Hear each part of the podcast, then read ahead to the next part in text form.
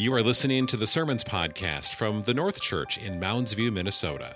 For more gospel focused resources or information about our church, please visit us at thenorthchurch.com. The text for the sermon this morning is from Colossians chapter 3, verses 1 through 4. Colossians chapter 3, verses 1 through 4. If you're using the Pew Bible, You'll find the text in page 984. If then you have been raised with Christ, seek the things that are above, where Christ is, seated at the right hand of God. Set your minds on things that are above, not on things that are on earth. For you have died, and your life is hidden with Christ in God. When Christ, who is your life, appears, then you also will appear with him in glory. Well, let me encourage you to keep your Bibles open. That's going to help you know where we're going this morning.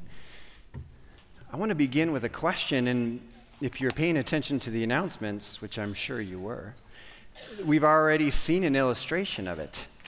My question is this When was the last time you needed to reorient your thinking from a way that things were to a way that things are now.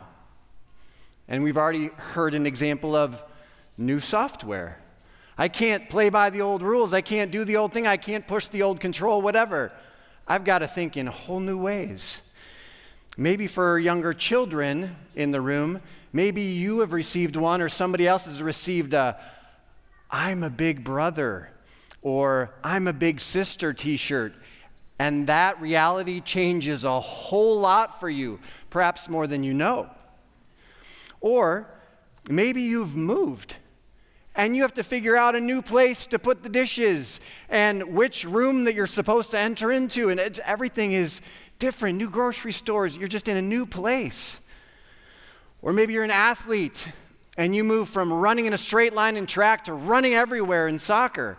New rules, new coaches, new teammates. You have to reorient your mind to something new.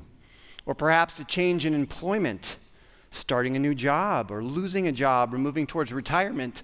That all focuses us to shift our thinking in new ways, to go after new goals, to go to new places, to think in different ways. Flourishing in life requires getting our minds around new things and transitioning our thinking from the old way to the new.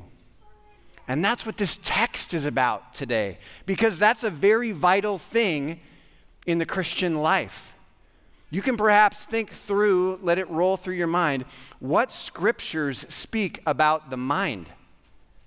Romans calls us to be renewing our minds. Philippians 4 8 ends with the words, think about these things. And there's a whole grid that it gives us to think about and then, of course, not think about other things.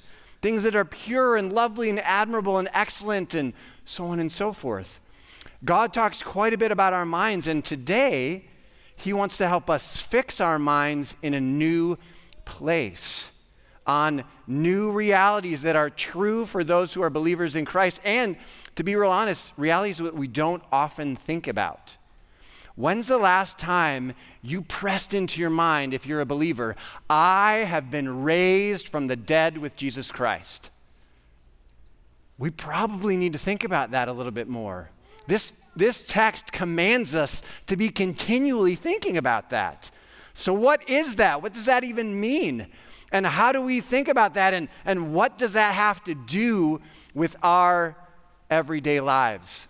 There are several doctrines, core teaching of Scripture in this text. And as I was thinking about it a little bit this morning, it's kind of like the sun as it rises. These are core, earth shaping truths that spread their lights out into all sorts of realities in our lives. Too many for me to focus on today. So, in just a moment, we're going to pray and ask for God's help to focus on the things that He wants us to focus on. But this text, Paul is transitioning our minds there, and he's also transitioning in this letter. You see, this is chapter three.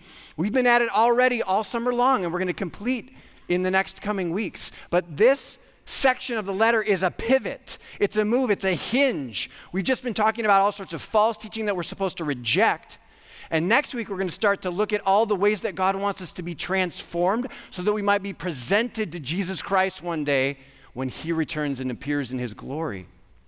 But right now, Paul wants to get our attention focused on our minds, how we're thinking, because often what we think very much affects how we live. So here's how we're going to break down the passage. And you know, it's really cool. Pastor Aaron puts together one of these little sheets for the kids every week. There's all sorts of different stuff. Last week it had a cool thing about shadows. This week it has the outline right there. So kids, you like are already have a jump on the people sitting next to you. Our outline is three points. It's very simple. The first point in the very beginning of the text is the first half of verse 1. This massive unseen reality. Believer, you've been raised with Christ. We're going to think about that. We're going to try to understand that. We're going to see what that means. Then, in the second half of verse 1 and the rest of verse 2, Paul calls believers that to say this your resurrection with Christ must continually reorient your thinking. Let it reorient your thinking, help it to cause you to keep going there. And finally, we're going to look at the final two verses because your resurrection with Christ redefines both your life and your hope. This, these are core things. This is not just some big thing to kind of stick in our minds and go, wow. No, this is very on the ground, important, practical, and God has some wonderful things for us in it. So before we pray, let's just each quickly ask ourselves a question How often do I think about the things that are above? How often do I think about and focus on heavenly realities? Hopefully, just asking that question will give you a humble heart to pray with me because we greatly need this text. Please pray with me. Father, we see our weaknesses all over the place, whether it's in life and from the situations that we've come out of in this week, or whether we look at your word and we say, wow, I'm so glad that Jesus is perfect and his righteousness is mine. God, would you help us to follow after you? Would you sanctify us in truth? God, your word is truth. Help us. Help us to see these things, rejoice in these things, see our lives and bring it humbly to you. Would you be at work helping us this coming week and well into the future to continually seek and set our minds on things that are above? We pray this in Jesus' name. Amen. Let's look at this glorious reality that begins this text. The first phrase in chapter 3, verse 1. It says, If then you have been raised with Christ. Now, the way that Paul sets this up is with a question to engage us, and we'll look at that in just a second. But maybe just narrow your focus to, to this word to believers. Look at each of these words, it's amazing. You have been raised with Christ.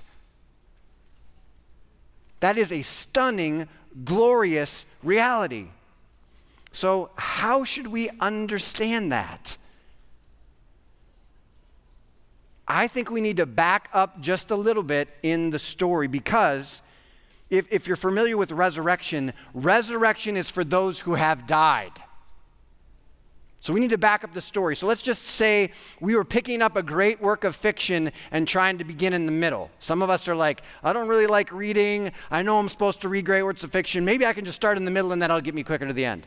Well, you're going to be very confused and it's going to be a whole lot more work if you don't know what happens at the beginning. So let's really quickly rewind and look at the first couple chapters of God's grand story. And a reality is, those who have been raised with Christ are doubly dead. So I'll explain that in just a second. Chapter one our natural human condition is spiritually dead. Every person who is outside of Christ is the walking dead. They look alive, they live, they breathe, they talk, they do a whole lot of stuff, but spiritually they are dead. You see, we inherited that from Adam. He was created perfect, placed in a garden in fellowship with God, and he chose to reject God and live by his own rules. And God warned him if you eat this fruit, you will surely die.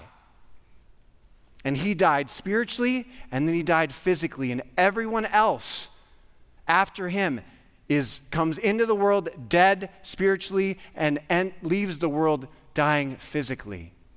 We are all physically dead. That means that we don't have the ability, as Pastor Sam said a few uh, weeks ago, to not sin.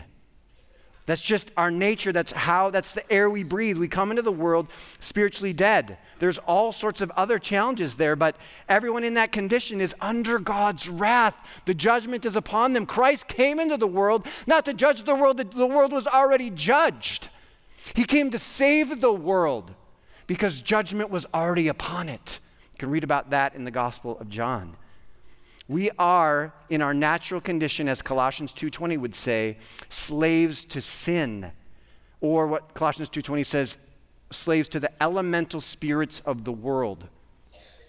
That includes the flesh, sin, demonic powers, all sorts of things. We are under that. We're in bondage. Praise be our redeeming and reconciling Jesus. Because he was clothed in flesh, chapter 2 he took on life in, like us. He became the God man, became God and man in one being, living here, doing life fully God, fully man, lived a perfect life, and he died on the cross. And this is the significant thing. When Jesus died, the scripture teaches that by faith, those who believe in him died with Jesus. It's not just this historic event that happened, it truly did happen. But in union, in this vital union with Jesus' death, believers also died with him. Do you see why I said earlier, doubly dead? We started this world dead in our sins, and those who are trusting in Christ died with him. Union with Christ is the most glorious reality. It's just worth spinning your minds about it and understanding and applying to your lives. And we're going to do that a little bit this morning. That did some amazing things. If I were to put a short phrase under dying with Christ, it would be freed from. Freed from. With Christ, when we die with him, we are freed from spiritual captivity. Listen to what Colossians 1 21 and 22 says. And it talks about both of these chapters. And you who were once alienated and hostile in mind, doing evil deeds, he is now reconciled in his body of flesh by his death Notice that, yes, he did it on the cross, but he did it with you, united to him in his body on the cross. You're united to him if you're trusting in Christ, and that frees you from so much. Paul teaches more about that in Romans 6. We were buried, therefore, with him by baptism into death. He's using that as an analogy and a picture to this union. We'll talk about that in just a moment.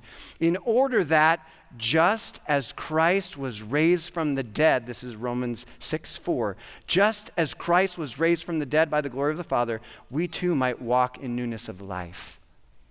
There is something new that's coming. There is something new in chapter 3 that we are raised with him, and there is a newness of life.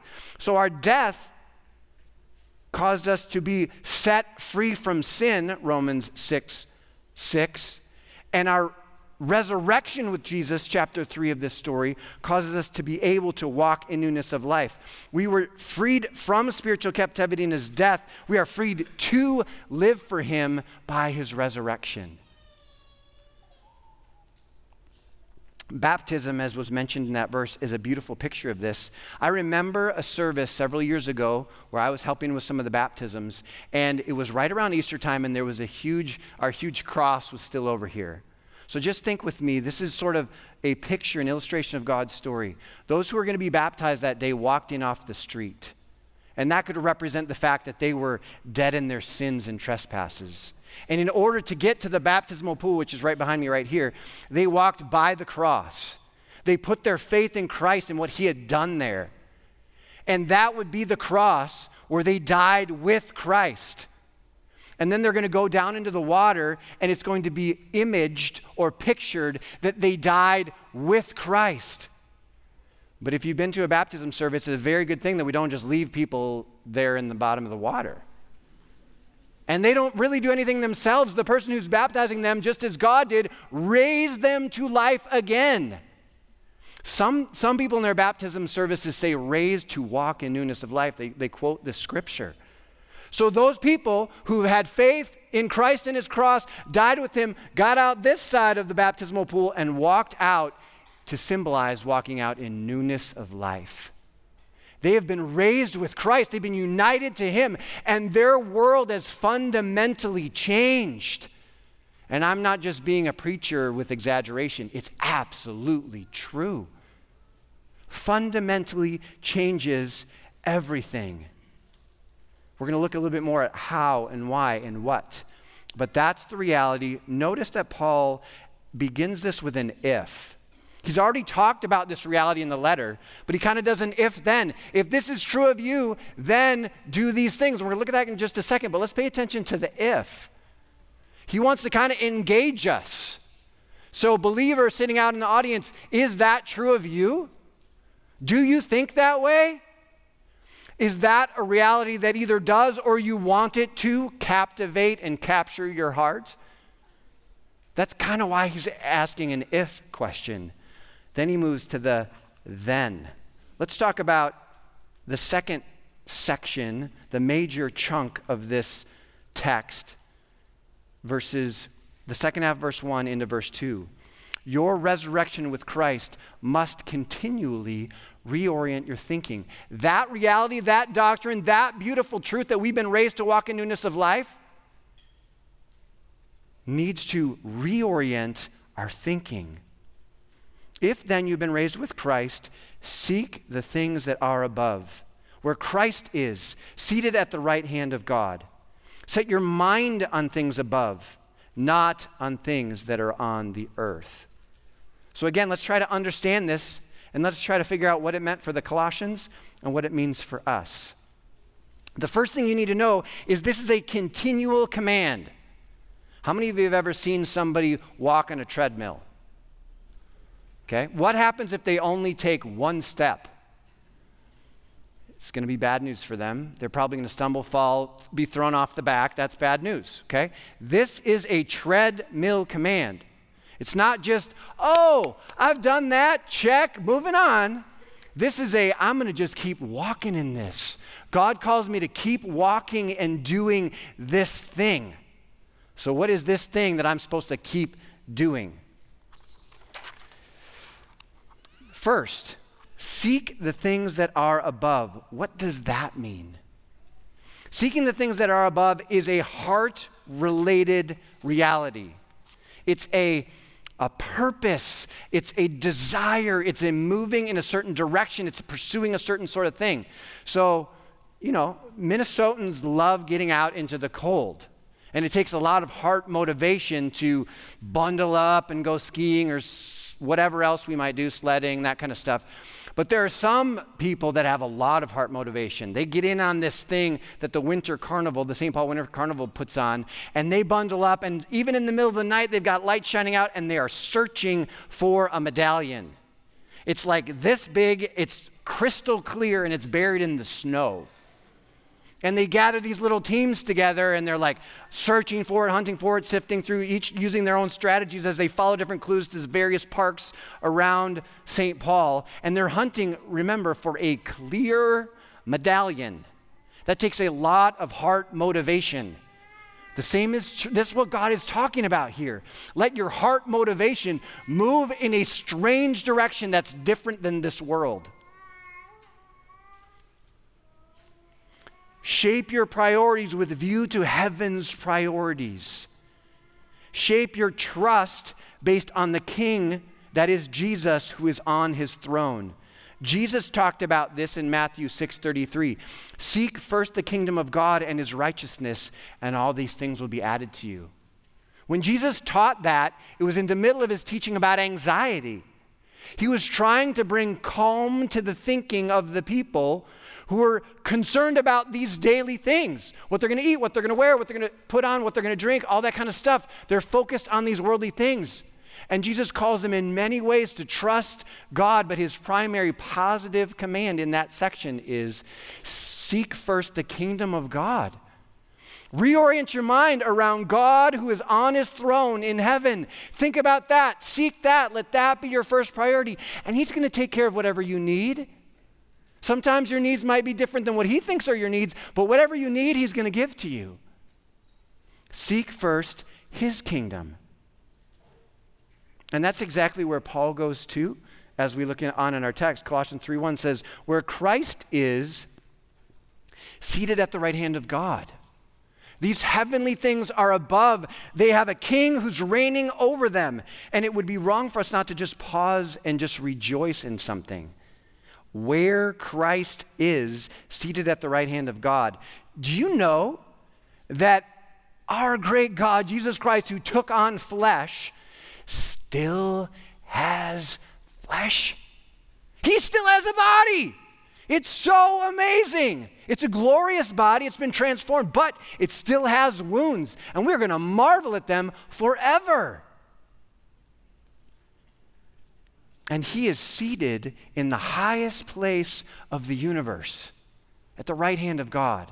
Now, God doesn't have a hand. It's a picture. It's a picture of in his presence at the highest place. Our God fills the heavens and the highest heavens. But wherever this is, our Christ is seated. It's not visible for us right now, but it's very true. Jesus rules and reigns, and our minds need to go there needs to go with the exalted King in our union with Him, focusing our desires, plans, casting our anxieties in the direction of King Jesus, who is on His throne. what does keep setting your minds on things above mean? We're going to get real practical in just a moment, but we need to understand this. What does keep setting your mind on things above mean? This is a call to keep renewing your mind. This is the central focus of the passage. Specifically, the call here is to remind yourself in an ongoing way that you are united to the King in heaven. And then here's some implications His freedom from sin can be your freedom. His powerful resurrection life unites you to the power to live pleasing to God. His righteousness is your righteousness. His exaltation above demonic powers allows you to share in his authority over them.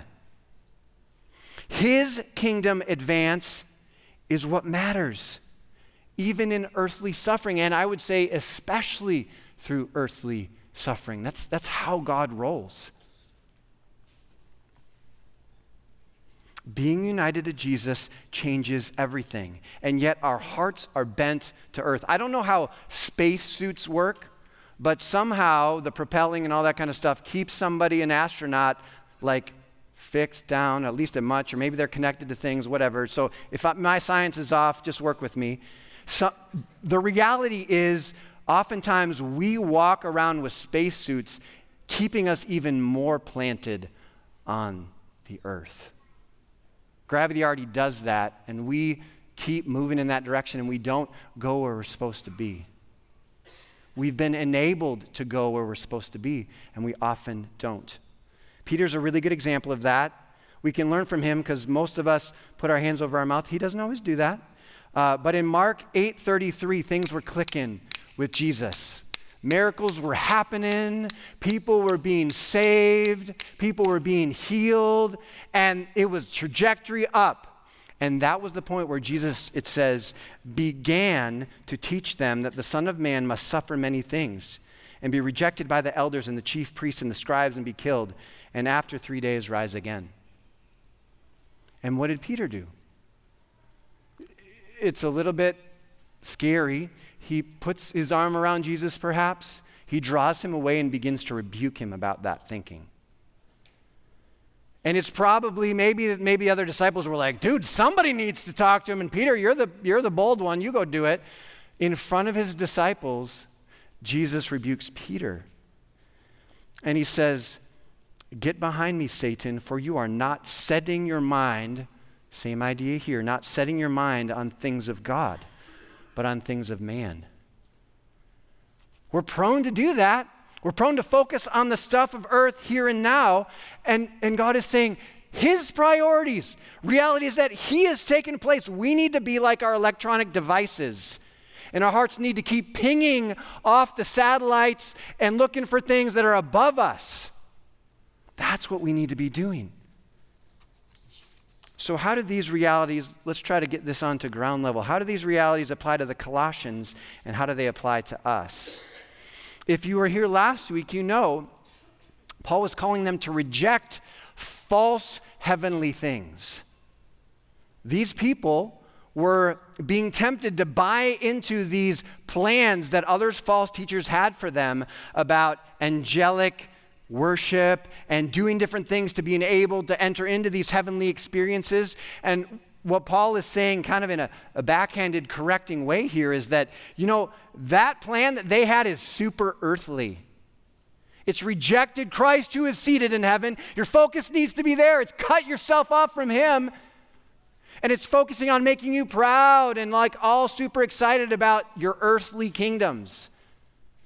That was what was going on in the Colossians, and there was some really practical realities there. There was shame going on for them, and there's shame that's going on for us. So let's try to think about that for ourselves. How does focusing our mind on heavenly things help us fight shame?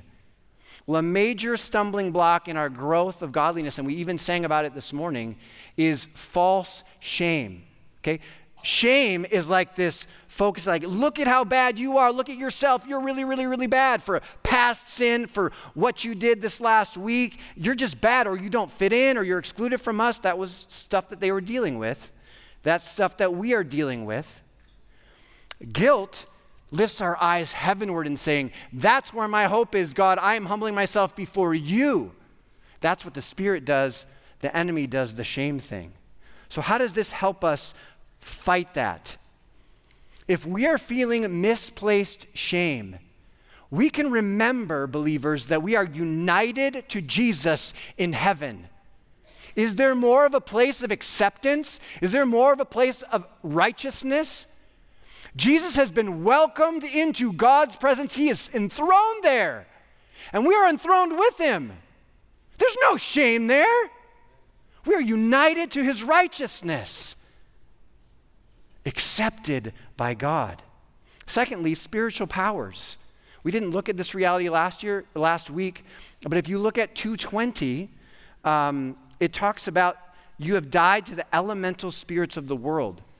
If you're familiar with Ephesians, there was definitely stuff going on in Ephesus demonic powers, magic, all this kind of crazy stuff there were also there's several things in this letter that point us to those kind of things that there were there was a fear that they may have had and that they needed to understand how do i combat that how do i battle that how do i take heart in the midst of oppression well ephesians 2 20 and 21 gives us some help. It points our eyes to the exalted Jesus Christ who is seated far above all rule, authority, power, and any name that is named.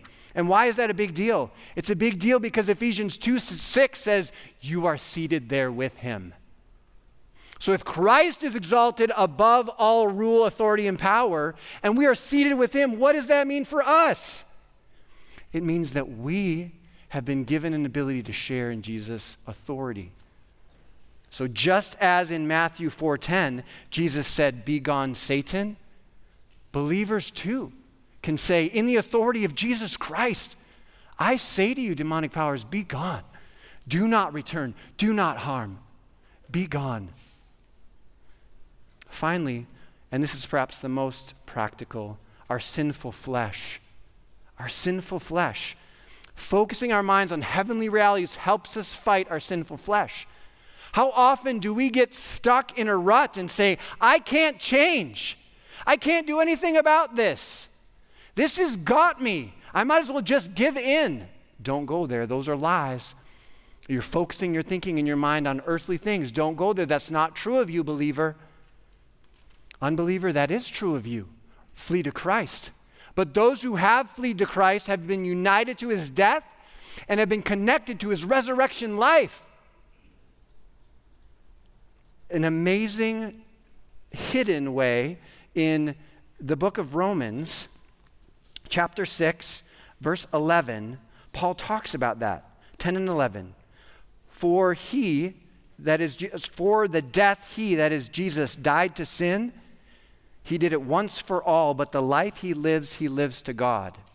That is what's true with you if you are united to Jesus. You have died to sin once for all, and you now live to God.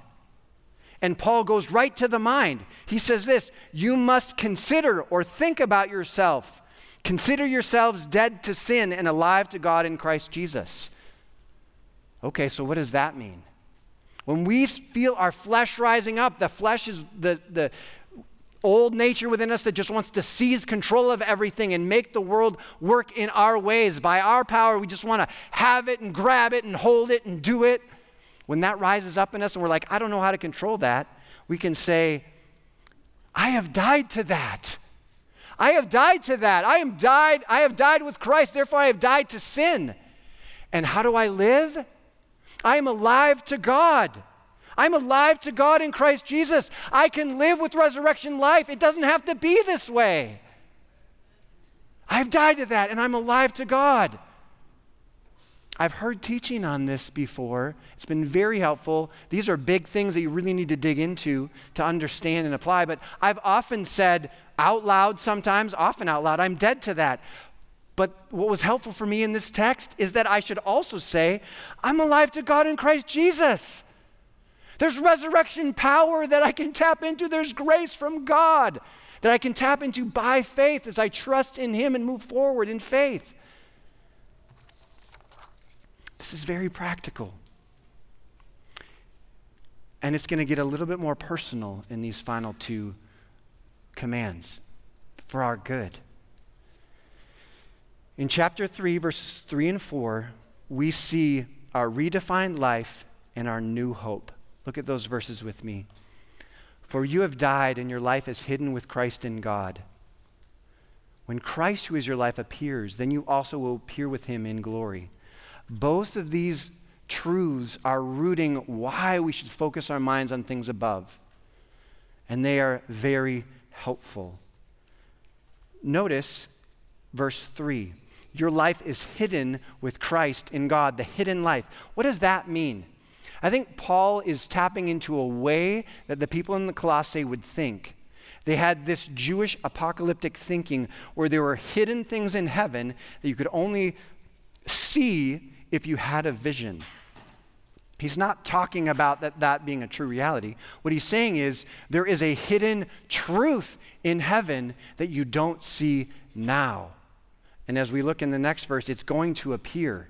But there is a hidden reality, and the reality is the most vital truth about your life is that it is hidden with Christ in God.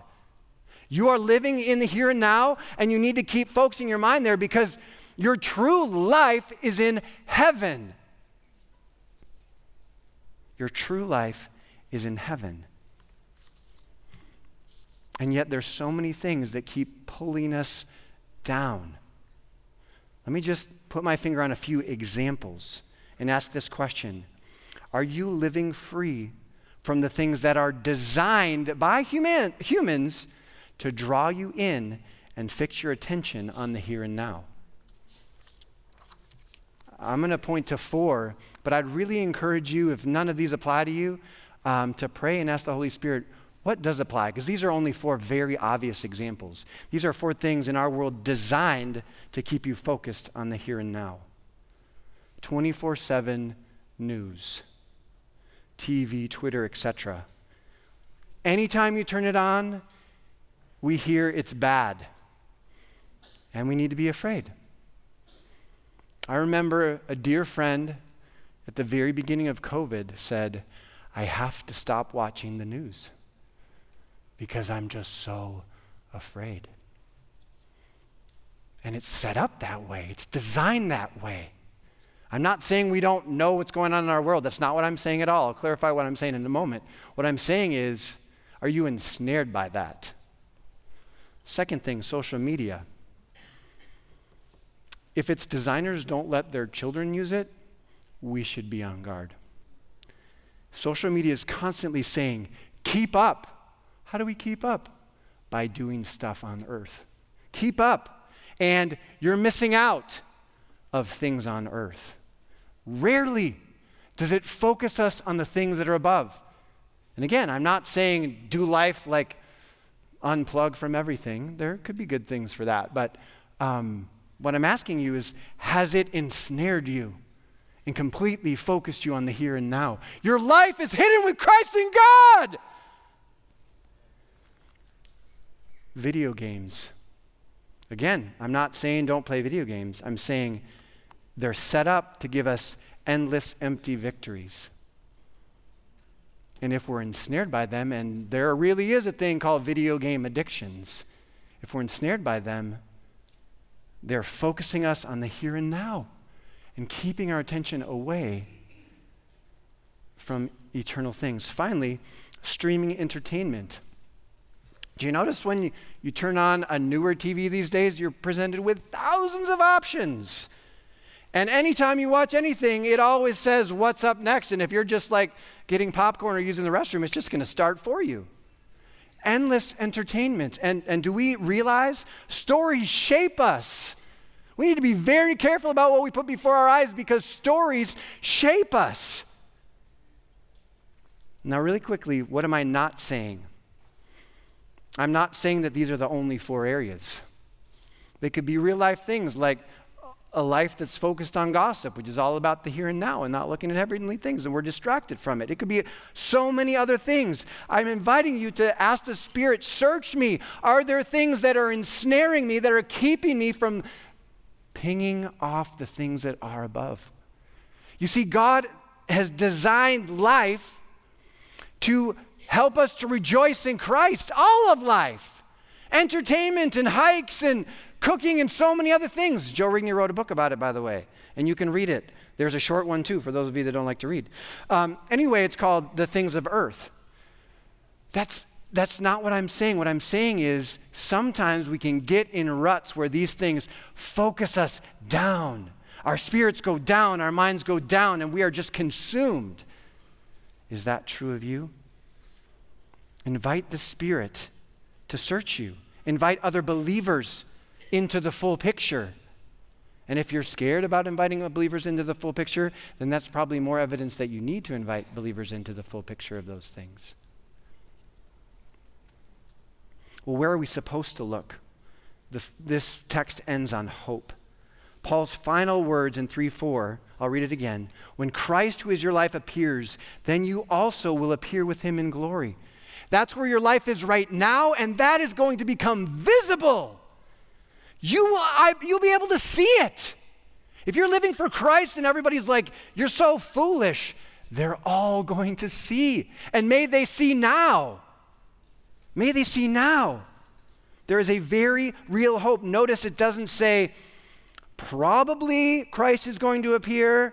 It doesn't say, very likely someday. It doesn't say, if Christ is going to appear. Notice what it says when when? We just don't know when. We know that, we just don't know yet when. When Christ appears, that is the Christ who is your life, which we just talked about, then you also will appear with him in glory. First Thessalonians helps us connect some of the dots. It describes Christ appearing, the Lord himself. He is not sending a delegate. He's not putting somebody else in Air Force One to fly over here and do it. He himself will descend from heaven with a cry of command, with the voice of the archangel, and with the sound of the trumpet of God. Christ is going to appear, and there's other scriptures that talk about it. Those words are used to encourage believers, but there's more. When he does that, the dead in Christ, those who have trusted in Christ and are in him and are united to him but have died, they will rise first. They are first in line. They're going to see him and be with him first. Then we who are alive, if you were to appear today at 3 in the afternoon, who are left will be caught up together with him in the clouds to meet the Lord in the air, and so we will always be with the Lord. Is that the earnest desire of your heart? I want to be with the Lord. May it be. And if it's not, seek Him. Two final, really quick applications on this. Set your minds there. Think about that reality because it helps you think rightly about glory. We all so much want glory. But all earthly glories will fade, and all glory that's pointing to Christ will be forever. When we are with Him in glory, when we appear with Him in glory, I think that's why crowns are thrown down. That is why the chant of heaven is worthy as the Lamb, the one that deserves all glory, honor, dominion, and power. So may that reorient. May we be thinking about, you know what? Christ is going to appear. Is this for His glory? Am I seeking His glory? Is this going to be joined up in that? Or is this going to fade away? It also helps us prepare our minds for His return. Like a bride waiting for her groom, that's who the church is. We're supposed to get ready for Christ's return. And that's what the rest of Colossians is going to talk about. It's going to talk about how to put off old things and put on new things, to prepare to be, as the words of Colossians say, presented to Christ when he returns. Let me close with this. I've given you a lot of different things to think about, and there's so much more to meditate on and think about and draw into your life. Two quick things. Number one, prayer. That is a gift from God that often helps us to set our minds on things that are above. Pray. Pray with other people. Pray on your own. And pray about your mindset. I'm going to explain this psalm and then use it and invite you to pray it with me. I love Psalm 139, 23, and 24, and it is very poignantly connected to this text.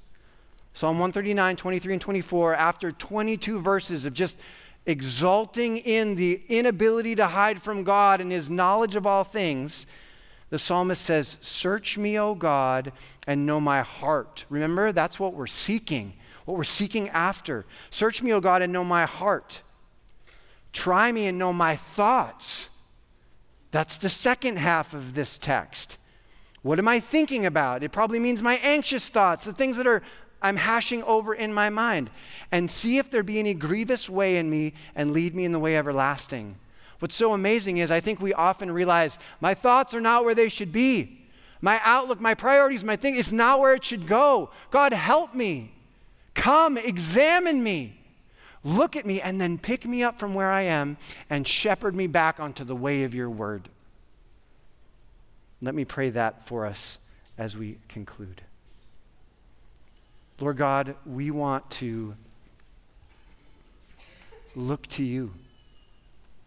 And we want to ask you, we want to humble ourselves before you and invite you to search us and know our hearts. Would you see where our priorities are? What we're pursuing? Where we're going? Would you be merciful to us and shepherd us? Search our hearts. God, would you try us? and know our thoughts? Would you look into our thoughts and see what are we anxiously spinning our minds about? And would you help us? Would you see if in any of those places there are grievous ways? God, would you please lead us in the way everlasting? We need this many times every day. We need you to help us to come to you in prayer. Would you help us even as we sing this next song? to think about you being our life, our lives being wholly bound to you, and resting in you and your work through us. Lord God, would you please fix our minds on things that are above? I pray this in Jesus' name. Amen. Thank you for joining us for this episode of the Sermons Podcast from the North Church. For more information about our church or resources to help you deepen your walk with Christ, please visit us at thenorthchurch.com.